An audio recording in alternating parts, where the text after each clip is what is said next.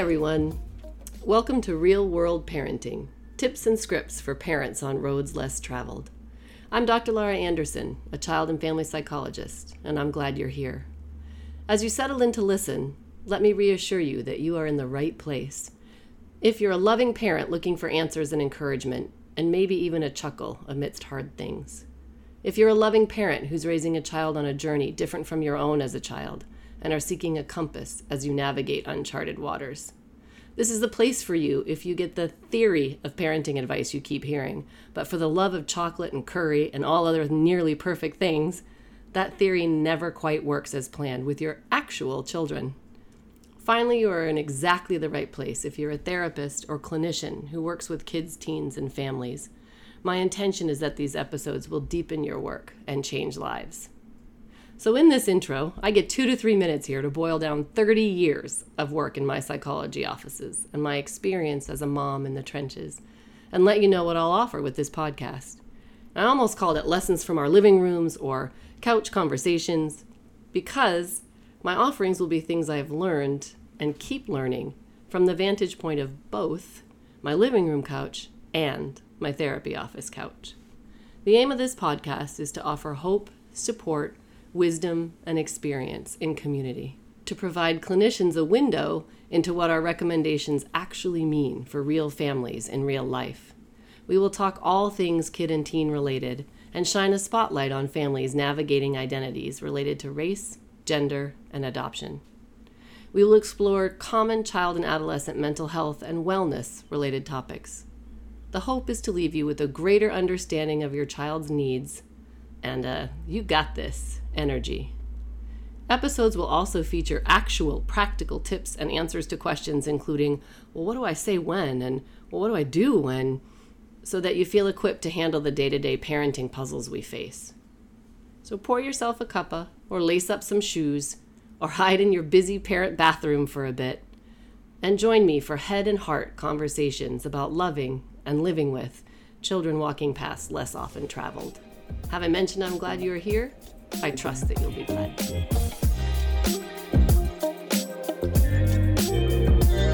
Welcome, everyone. I am thrilled you are here for this week's episode, and it is an honor and a privilege to be able to sit down with April Dinwiddie, who has done amazing work and continues to do amazing work in the field of adoption. We're going to dive right in and just start talking about really practical things uh, that that families uh, need to know. It's summertime. There are a lot of family reunions happening. We thought we'd dive in a little bit today about how to navigate that with adoptees uh, and blended families, including adoption, all kinds of different ways that shows up, and really help parents think through what their children are likely to need. As we, as I say often, there's no singular adoptee story, so you can't predict to a T. But there are some themes and things we know happen. So, so April, before we jump in, I would love for you to to let my listeners know a little bit about which experiences and how your experience have have brought you to be this nationally known expert in transracial adoption. Oh, well, thanks for having me and thanks for the conversation and the warm welcome gosh, the life of a transracially adopted person, I, it, it, it sort of, for me, wasn't if it was when I'd be talking more formally about something that I almost never talked about informally growing up. Um, so when you have this circumstance and situation of being enfolded into an amazing family of experience, I call that my adoptive family, my family of experience, and they're amazing and they're awesome and you have all the things you need um, materially uh, and then there's this big there's this big elephant in the room which is differences of race and differences of biology that isn't discussed. And and so as i started to be able to put language to some of my experiences and found a community it just seemed fitting to share what I know so that the next generation or future generations of adopted persons can have a little bit of an easier time navigating identity and family than I did. So it's very much um, a product of me talking about this now as much as I do is very much in service of the future and very much because I didn't talk about these things enough growing up. Yeah, I appreciate that. And I know for for listeners here, April has a podcast, right? Born in June, raised in April, and adoption can teach the world. And you've written for Huffington Post, and so you've really um, been very generous of your time and energy to support families. And for my listeners who are clinicians too, I think I can't say enough. I start these episodes and a lot of my work by recognizing that I sit in a place of privilege around this. I'm an adoptive parent, and adoptive parents have taken up a ton of the airspace. Uh, around these issues and created a narrative that hasn't served adoptees uh, a lot of the time or, or or adoptive parents right? Because if our kids aren't served then in some ways big pieces are missing for us if we're awake at all. And so i i really like to direct people toward you know firsthand experiences and voices that that have shaped some of the shifts in how we think about adoption and adoptees and and what parents need to do to be getting it right or loving committed caring parents right? It always feels like there's this piece where we have to say we know that we're good people.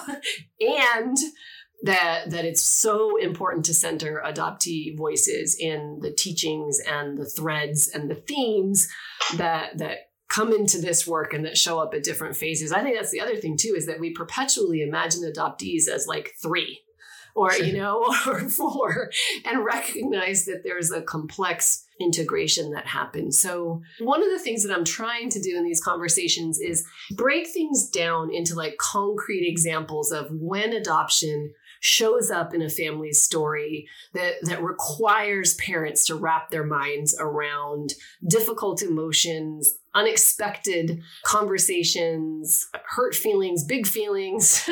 and, and one of those for me and for lots of adoptive families has been this idea of extended family. So the adoptive parents' extended family and what roles those families play in the development of an, an, adoptee's life and identity and things and reunions and the concept of family reunions in some ways that sounds specific but i think in talking about family reunions we'll we'll touch base on a lot of other things that are wrapped yeah. up in that so yeah. so have you had like like what's your experience with with family reunions within your adoptive family or extended family in general yeah, it's a great, it's a great jumping off point. There's so much in that for sure. In my family of experience, in my adoptive family, we tend to spend a lot of time together. Generally speaking, the core of our family. So my mom, dad, my siblings, my nieces and nephews, their children. My I have an uncle and an aunt that spend a fair amount of time with us. So we don't do more more broadly more event driven family reunions mm-hmm. they're they're they're more so that we spend a lot of time together generally and uh, so we're, we're together a lot so we we don't get big extended family um, together i mean that happens at weddings and things like yeah. that right and there, there's so this is like just this idea of family gathering mm-hmm. so for my my family of experience it's really been just about the the extension of what was happening in my very close in family, which was just an an an, an not not recognizing things that were really problematic in adoption, right? Like just to say certain things like a joke about adoption or a um, something about race would come up or even some of the political things that come up in in family situations so i think this idea of a family gathering to me has has that piece in my adoptive family, which has been handled, you know, and in my grown up years by me, but in my younger years not so much, right? Uh, just kind of it is what it is. Um, but but shifting that idea to my family of origin and being in reunion with some of those mm. individuals on my um, my mother's side, my maternal side, um, there was just a family re- reunion for us and it was the marking of the 100th birthday of June, Junebug, they used to call her, which is my maternal grandmother.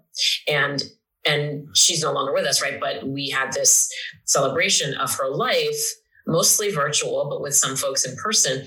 And it was transformational. It was wildly interesting and amazing and beautiful, and also very much a quiet place for me because I, I, had really nothing to bring to the conversation. I don't have any memories of, of this mm-hmm. person, right? So you just sort of sit with that very familiar feeling, both both in my family of origin and my family of experience of of sometimes not not really fitting, right? When, right. for instance, take it back to family of experience for a second, sitting around like any table that we're around because we're like I said we're together a lot and you know Thanksgiving brings more family time and things like that. So I talk about the Thanksgiving Day table at times to make this point, which is I have no genetic mirror around the table. My sister's family has a very strong genetic connection that my three nieces and nephews look exactly alike. They really do. And it's beautiful. And I recognize the the the the the real the profoundness in that because it's something I don't have. Mm-hmm. So the whole time I'm a kid growing up, I'm you know, listening to that, oh my gosh, Cooper looks so much like, and you know, people would say this about my siblings or me, uh, you know, about them, but it would never be directed towards me. You know, oh, your brother looks so much like your dad, and who do you look like? Well, obviously, no one, because um, I'm very brown and they're not. So this idea of genetic family um, comparisons that happens when families are together, and that's natural. So that's one thing to think about. Like when family is together, whether it's a family reunion or otherwise, when family is gathered, extended family, the thing to anticipate is that genetic comparison. That wow, so and so looks like such and such, and then there's the adopted person who their ancestors and the people they look like just sort of hang on the edges. There's there's no, there's you know if, and if especially if we're not talking about that. Okay and a parent will say well i don't have connection to family of origin. We never it's a close adoption the things well you can i mean if, if, there's absolutely no way to connect i don't ever believe that by the way. I think there's always a way and i think there's always a safe person in an extended family that can be a connecting point and a touchstone. You just at least you can name it right and say wow you have brown eyes. Like no one in the family has brown eyes. I wonder if that your brown eyes came from your uh, you know your birth mother your birth father you know um, really thinking about some of the things you can do in conversation to make space for what might be going on right. in a child's mind. So there, there's that one piece that's a very real thing that will happen. I thought about those things. There was never a space for me to talk about it. I think that's super. I'm so glad that you're you're highlighting that piece. It, and it definitely comes up in my work with young kids. Kids as young as eight or nine will will actually say and 10 you know will say now i have to go sit there and listen to how much my you know cousin is like my grandpa you know what i mean? And i just sit there thinking i'm like nobody here. And i think it's a great tip for parents not to assume that's happening but to to make space like uh, you know, exactly around that. I'm wondering, I'm curious, you know, sometimes I wonder, do you ever wonder if that's where your, you know, your gorgeous Absolutely. eyes or your big smile comes from or, you mm-hmm. know, whatever. If someone's a really good basketball player or a really good tennis player or knows how to draw really well or just has a propensity to do something that's really almost like just a, an innate character mm-hmm. trait, physical or non-physical, that, that, that needs to be discussed. And as a, as a, as an idea, right? Like while we're having the transactional conversations about adoption early on is it closed is it open what agencies are doing what like what are the policies what's the what are the sibling visit you know laws? I mean you got to do all that stuff but really there's some foundational questions to be asked. Like you know, okay, so potentially, because we know that adoption likely wouldn't exist if families were not having challenges, with all the challenges, we need to know those too. We need to know as much information about this family, both medically speaking, you know, just just the things we need to know and be able to hold so we can we can be honest in what the narrative is, because at some point a kid's gonna want to know, and there's an age appropriate way to tell kids the most difficult things. But you need to find out like what were they good at? Like did they sing in the church choir? Did they like Twizzlers. I don't know. I mean, like, what are some of the questions that you can ask so that you can fill in some of those gaps? Even if you don't have a relationship, there can be a relationship to that family in a different kind of way when you ask some of these questions. And it's this that's low stakes stuff, that's low risk. So, any parent that's activated around, oh my gosh, like, how would I create a relationship with these people I don't know? And they have a very different life than ours. Meanwhile, everybody knows how to do that because they do it in their life outside of adoption all the time with in laws, with people who are like family, with all the things. They know how to love non-biological people that are different from them. We have evidence of it everywhere, so that's that's not an excuse. Um, but there are other ways to do this where you can investigate and be curious, and that would go a long way to attaching these character traits and these things that aren't always challenging, but just fun and unique and and an exploration of who a person is from the connections to their birth. And that and to me it seems too there's a there's a process of making people multidimensional. That that birth parents and first parents get sort of frozen in time in a distal space that is unknowable and even if we're explaining it through hard life circumstance there's a distancing right and there's a there's a unidimensionality i think and it is little things like your mom loved doritos or whatever that that that's a big thing it's a little thing and a big thing if a child is not um, doesn't have full access to other elements of things. It, there's a there's a humanization. There's a multidimensionality exactly. to all of us, and and yeah, making space. And even if your child, I think this is a funny, you know, not a funny, an important thing for parents to hear because too often I hear when they ask, oh, um, when they bring it up, then I will talk about this. And instead, if you've casually said after the dinner with the cousins, like, wow, that was a lot of talk about who looks alike in our family, it made me really wonder about, you know, what your, you know, what characteristics your first family share, and what would we notice if they were all in one place, and mm-hmm. and and even if your child is quiet and doesn't jump in then, it's an enormous door to keep open. It's a responsibility, I think, for adoptive parents to continue to to model. We can talk about hard things. You're, I'm not threatened by discussing your mm. first family, and if you're not ready, I won't force it. But I want you to know that this is something that is our family to share and to know and to do. So Absolutely, mm-hmm. absolutely, and yeah, just being aware that that's a thing that it isn't so simple for a kid. Like it could because a lot of families do love to talk about all the simple. Well, that's an Anderson trait, and oh well, she's an Anderson. Well, you know what I mean? Like a lot lots of identity. That's what human in. beings do. I mean, here's what we know is true biological connectivity lends itself to wanting to see ourselves in another. I mean, that's how we're designed as human beings. I mean, that's the first basic thing that we have to reckon with and sit with. And that can come with a lot of emotion because that the real separation from that is dramatic and in some ways traumatic. And we we do have to figure out how to sit with some of that so that we don't avoid it so that the pieces that we know are going to be just kind of rinse and repeat. Families do that. Human beings do that. They're looking, they're looking for who matches. They're looking for that thing. That's just how we're designed. So we we can't stop that right, like right. operating system of being human, but we can sit and like pause and think about that. And then how does that redirect some of the conversation? Maybe we go to extended family and say, hey, just wanted to give you a, a heads up that sometimes we might want to dial that back a little bit, you know, when Joey's here, just, you know, because that is something. And, and you can be curious too. I mean that's why if you're having conversations with joey about it in the home and it's normalized and you're talking about these things and it's just like yeah that is interesting mom. I wonder i do wonder about that. One day i wonder if i could see a picture of them. I wonder if we could ever find them. Okay so this is a conversation that happens. Then you get with family and family is more sensitive to it too and they might the more skilled members of the family right who you mm-hmm. trust you might take them and say hey you know this is the conversation that we've been having in the home and i'm wondering if you notice some things maybe in a quiet moment when you're talking you might want to bring that up too because everybody can play a role when it's organized when there is some preparation for these conversations so that it's not just a, a you know a, a one person that is responsible for that, it, it, it, can be taken on by the entire family. And that can be a healthy way to hold this complex and unique experience. And, and I think also being able to point out to people it's exactly because it's important enough that we bring it up over and over again when we're all together that you can imagine the subtraction of that, right? Like if you can see like this, it comes up so often you can imagine the meaning and we hold that meaning dearly. And now imagine walking you know in a journey in a place where that isn't available to you. Like if if you're wondering why it's a big deal or why it would matter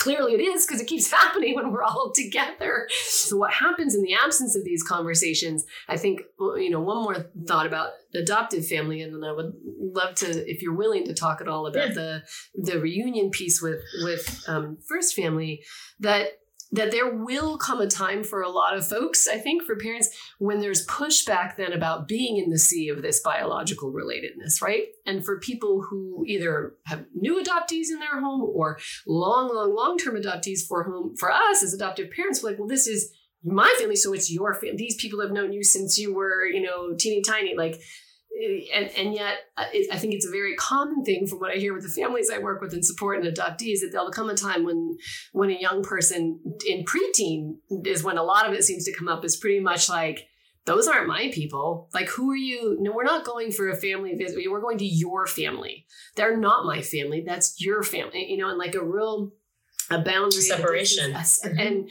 and that it can it's power and control too. It's control. It's, i mean all yeah. these things come up in that in that adolescent period that they that they're recognizing that oh yeah right there's another family out there. And oh, by the way in adolescence generally speaking minus adoption there's a time and point where most adolescents will be like yeah i got the wrong family. I don't want to be here because i want to stay up late eat bonbons and not do my homework. So let me go put my hobo bag over my shoulder and go hit the road. I'm going to go find a new place for me. Another family is going to be better. But when you have adoption in the matrix there is another family out there and that family is no doubt better than this one i don't care what i know about it it's better than this right now because this one isn't working right yep. like and i'm out. So there's, there's the ability to do that is much more real and concrete because of that separation from family of origin. So I think it's a, it's a, it's an adolescent thing to begin with, but it's it's more pronounced. I think when there isn't actually is another family, family. out there that can right. be investigated. Right, and I think the work for adoptive parents in that moment is not to defend, not to minimize. They've been good to you. Like, oh, come on. They love you. What do you mean? Grandma took you to Disney, whatever. Like all of this, like trying to convince a child that there is love and warmth and acceptance on their end. You know, I mean, like there's an immediate because we're hurt. We wonder if we've done enough. We we're sad our kids are struggling. Like clued in parents are sad our kids are struggling. Like darn, this adoption thing keeps like, oh, I'm not prepared. I wasn't expecting that. You know, it's like how do you just you know? And part of what I do is a what to say when. It's like when your kid says those aren't my people, just being able to kind of say like you know, I am sorry this is hard. Like it, I, am sorry it's hard. I can't imagine what it's like to hold the reality of, of, two families and that this one doesn't really feel like yours sometimes.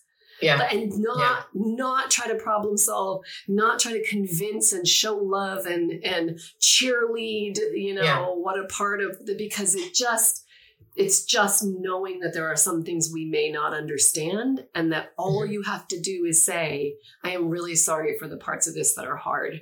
I can't always foresee when they'll come up. I am glad you are telling me that part of yeah. what we have going on this afternoon is hard. And and and I'm sorry. Yeah. I, I, also think that there's just an acknowledgement of like, yeah, they're not genetically your people or your family. It's a fact. It's true. That's yes. true. relationally, they are. And, and, and they relationally are because we adopted you. If you don't feel a relationship to them, that's valid. That's different. That's that's valid and different. We don't always feel a relationship to those we have been enfolded into a family system, whether biologically or adoption. So you can guarantee that there's going to be some of that. Again, this is more broadly speaking, but y- you can really see the what adoption can teach the world is that uh, both and is real. You can both be enfolded into a family that you love and they love you and it feels good but and you can also long for the family you you missed and you're not with and you're separated from. There, there, are two, there are two realities. When we deny that and to your point try to but we love you and this and we we're not like in that moment with it to say that's i'm sorry that that feels that way. But it's also it's also true. You know it's also it's also a fact and as parents you can also have sadness about that. Right like you know and it, it, it's like yeah you know what? I do too. It's, it's it is kind of sad. As much as i love you I, I, do think that that separation is sad for me too. I mean i benefit from, from that separation honestly because i'm your parent. I get to parent you but i think it, i do think it's sad. That is transformational because it, it, it doesn't mean that there's any way that it that it it, it lessens adoption or or it, it makes it um a bad thing. It's just, it's just, it's sitting with the truth, truth. and the facts. Like, and we know this now to be true that there is curiosity, there is questioning, there is this desire to have that connectivity and that open space for conversation at, at a minimum. At a maximum, there's a real relationship with those, those individuals that you are part of in some way, shape, or form. So when family comes together in ways through a family reunion, a family dinner, anytime where, you know, there's a gathering, those kinds of things can come up. And what usually happens is we are so activated by the planning and the transactional elements of the thing, all oh, the dinner, the this, the that, we totally lose sight of kind of the interactions, the human interactions that may be putting kids into a space that does feel psychologically or emotionally unsafe. And what that looks like is you you you have to anticipate it coming. You know when the calendar, the calendar helps us, right? That's why born in June, raised in April is such a I use the calendar as a device. You know, those are my names that I was given, one by my birth family, one by my adoptive family, neither which I'm born in.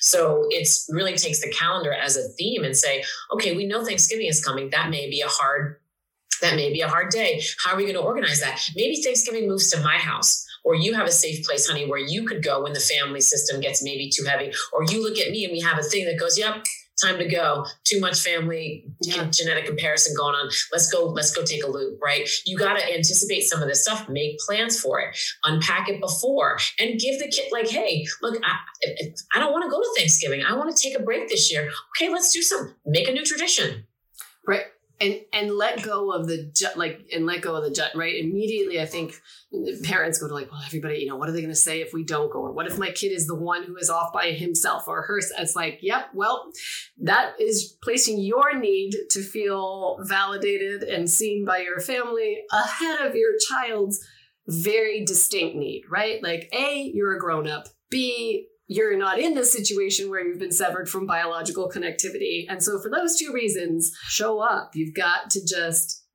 explain to people you may not understand I'm not open to conversation about how this is going. Later, I can yeah. chat. Or if you do need to do the pre work with your family, hey, sis, Absolutely. guess what? We're going to show up late. We're intentionally going to come for the last half so that we leave. Come for dessert. Come the beginning and we'll have somewhere to go. And you just, thanks for, you know, understanding. If you're genuinely curious, we can chat because there is a, you know, there's a, our parenting is sometimes just that feels, even if it isn't, more on display when we're navigating sure. kind of differences and dynamics that other folks it's you know the conspicuous sort of planning and decision making and and and um you know sometimes families i've seen try to go to humor in that moment but like yeah no you're mm-hmm. right you're not related well then thank goodness you don't have the heart disease you know what i mean and like make light of that situation and i think part of what i talk about in this work in general is that's a great strategy if you've already done the work around i'm sorry that stinks and i'm sad yeah. if you yep. jump right to well yep and you're tall because of it be thankful for that you know what i mean if you if you go right to hey kid actually that's a bonus without yeah. recognizing that there is loss and that there and there is sadness that both of us are probably feeling because we maybe didn't mm-hmm. anticipate that at this point this still wouldn't feel like family for our child who's been in it that that sure humor can be a beautiful part of that but not if that's your go-to first. It completely yeah. sends the tone that that that you can't actually do the hard stuff that you're yeah. glossing over or minimizing stuff. So i do i use humor a lot but it has to be done on the heels of sitting with, big work sitting with for sure.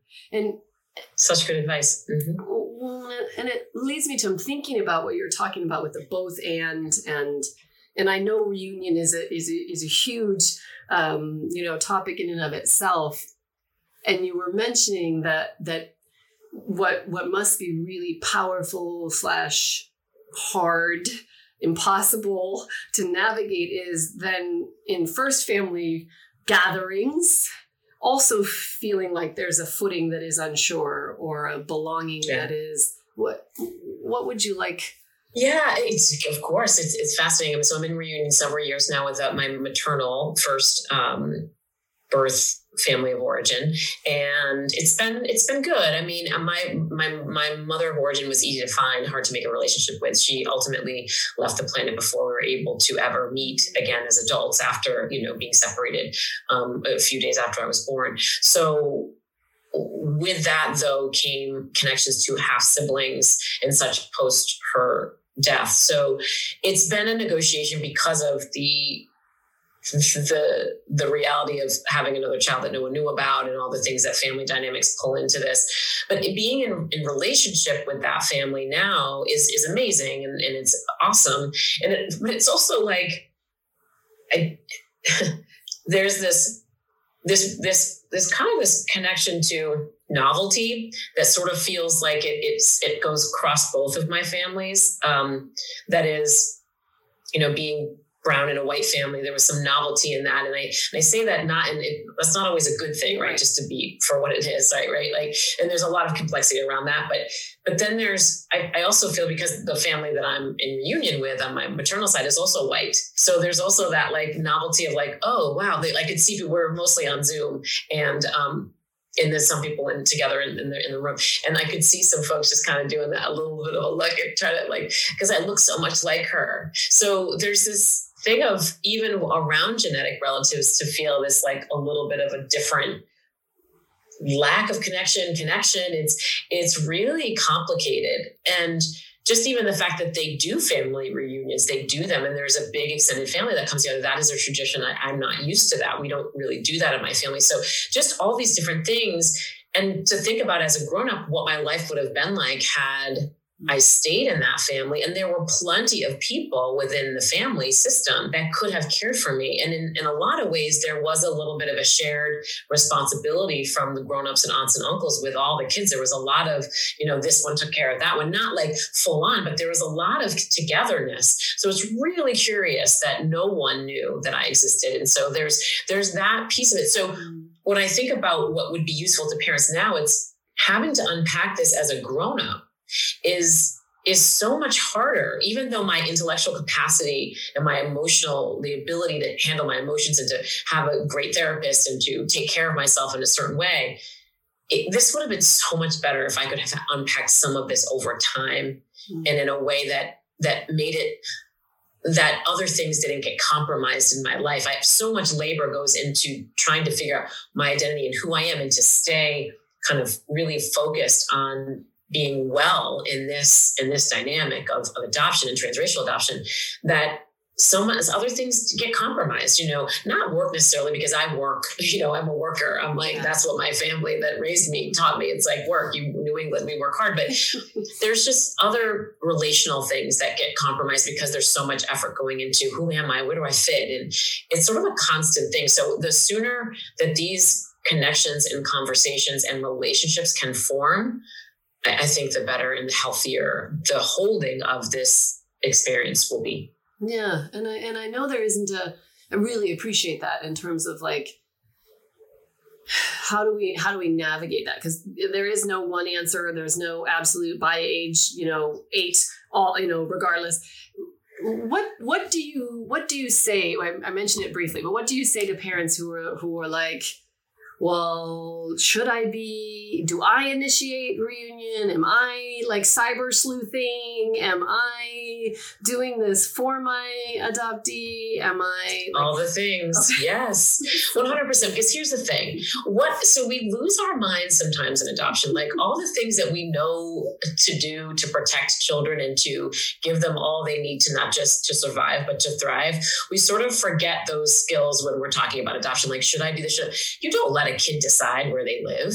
You know, like you know sometimes you do when there's there's a custody and there's a kid yeah. who gets you know to be in front of a judge and they talk through it and there's and sometimes in foster care a kid will decide where they get to live so there are times when that happens but most of the times parents are like in charge right they're in charge and and they also kids don't just decide oh that's my new friend now i'm going to go sleep over no like right. parents vet people that's what they do. They make sure that, oh, you know what, there's a peanut allergy. You have peanuts in the house. Like you do all these things to protect kids and you take the lead on that, right? So why is it any different in family of origin, right? Like, and and and what I've learned to be true is that for a lot of parents who say, well, oh, they're not ready. Well, I'll wait. And when they're ready, I'll I'll do this. It you know how hard it is when when you need to find someone and you haven't done any of that work and the kid's ready to go and then you have to wait because you don't know where these people are or you haven't had created a relationship with them this relationship is for the grown-ups first and foremost and it takes time. And it and it's not even and it, it's again like when you think about custody and like separation and the parents who say do you want to go see your dad? Do you want to go see your dad and the kid's like, well, I kind of do, but you kind of don't want me to. So no, I don't. So it's like, it's how we ask the question. It's, hey, you know what? I'm going to see your dad. Do you want to come? You know, or you know what? The kid says, no, I don't. Well, I'm going to go anyway. Can I take this piece of art that you made in school this week to show them? Does that be okay? Cool. Great. Bye. I'll see you when I get back. right? Like it's not a forcing of that. And then maybe at one point he goes, Mom, can I come? Or, you know, or in this ebb and flow, but it's this these are the relationships for parents to have first full stop. And it's not a, it's it's not going against uh, kids. It's not it's like and, and yes cyber stalk 100% you do not want someone to die okay? You don't want someone to die. Let's just be clear. You want to know things. You want to see how birth family is doing you want to check in to see has that you know that situation that may have been part of the adoption in the first place has that gotten better?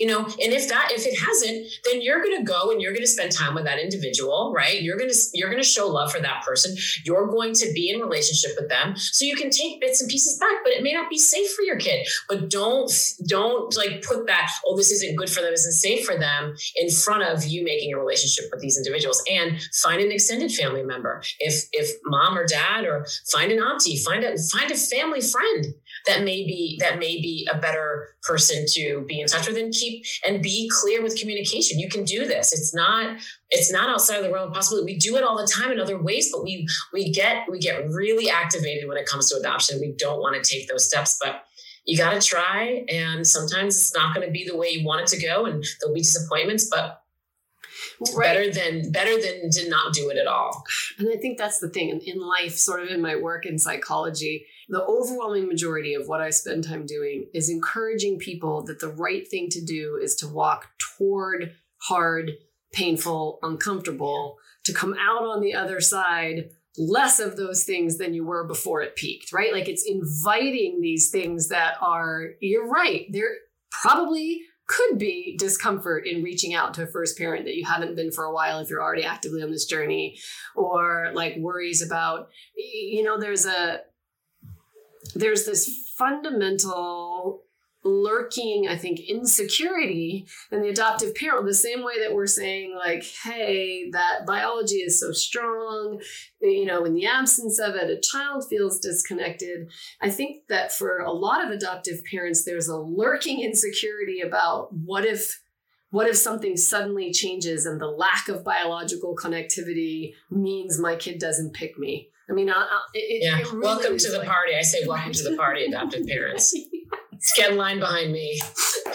yes, and take the lead, and take the lead, and go get do go do the stuff that you need to do. It's not we can't carry the the the stuff for both of us, and that's what a lot of adopted persons have to do is carry that heaviness for us and for the people that are supposed to be taking the lead in our healthy identity development, in our relation, or in our relational modeling for things we can't do we can't do it for both of us. And, and, in no world right? In no world is the answer to that fear to ignore it to, to never ever ever set up a situation. Yeah. and i think parents don't even realize that they're holding that thinking and then we're not naming it. We're expecting our kid to be the one who lives in the isolation and the severing of because what if it's a good thing? You know i mean there's so many ways that that adoptive parents and clinicians, because I also want to say for the therapists and the psychologists who are listening, I have come across countless well intended clinicians who fall into the line of, of working with adoptive families and supporting this notion that it isn't time, it's not the right time, wait for the child, it's destabilizing, it will be confusing, although blended families of various kinds are navigated daily.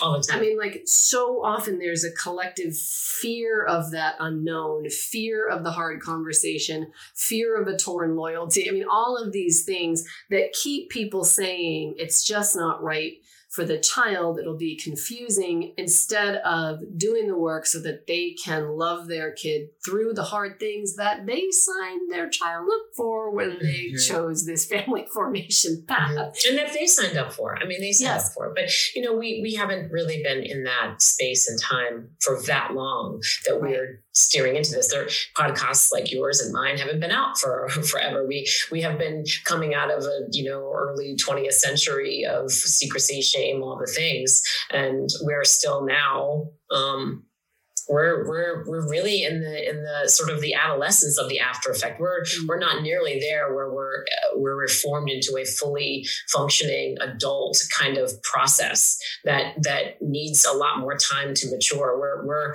we're figuring it out right now. In a lot of ways, is new research every day. There's lived experience that's coming to the surface that wasn't available before and kids are still getting adopted and families are still going about their their lives. So there's a real like fixing this thing while it's barreling down the tracks.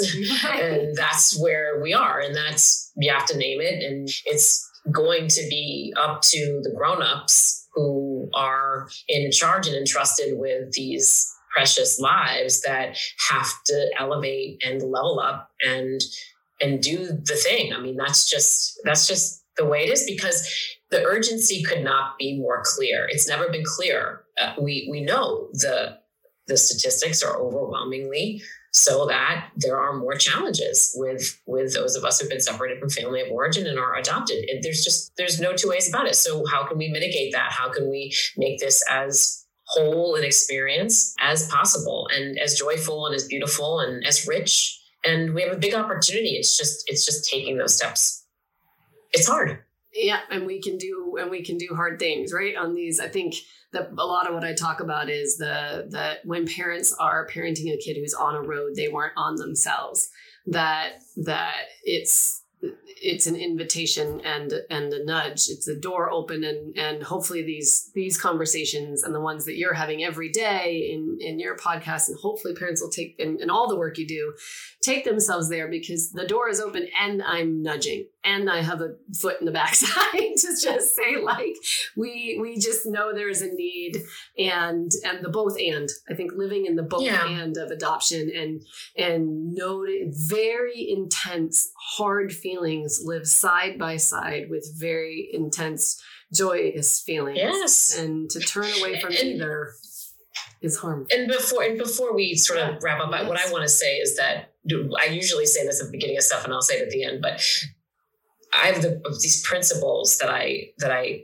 live by in terms of the work that i do in adoption they're they're one every yeah, even the most vigilant eye has blind spots. And so what are the gaps? What are we filling in? Even the parents doing the best they can. It's like what what are the blind spots? It takes 10,000 hours of practice to become expert at something. That's a Malcolm Gladwell idea. Mm-hmm. And from outliers and talking to strangers and blink. I believe that to be true. And I just always question how much time we have logged into the complexity around adoption and how much more time do we really need to log in to be able to be expert at navigating this and, and, and on our way towards expert. And the last is all parents are my parents. So when I say hard things, when I am saying, gosh, you know, I this is what I think should happen. This needs to be better. And and I expose some things that I wish my parents had done better. It's because of their love for me and because of the confidence I have in that, that allows me to be this open and vulnerable because I know they're keeping me. I know I'm not going anywhere.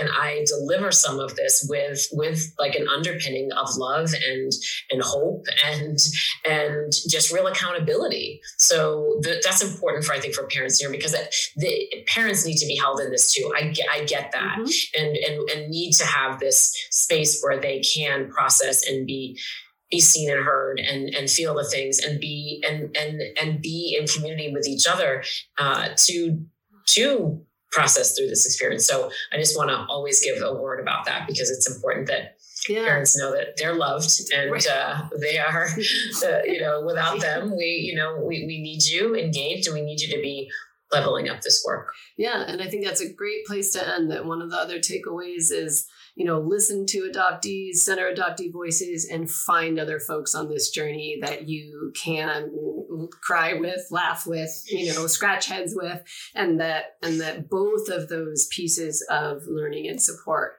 are critical. I'm so grateful. Um, I'm mindful of how much how busy you are and what you're doing and i just love that you landed and we were able to to dive right in and get into some trickier stuff. Wonderful. Thank you so much. Appreciate you take laura. Care. take care. bye.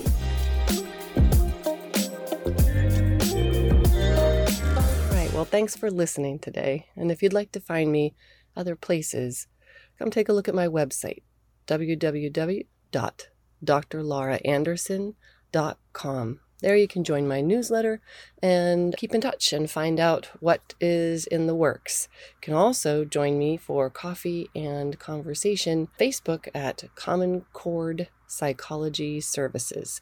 So check me out those places and I look forward to further connection. I'm glad you were here today.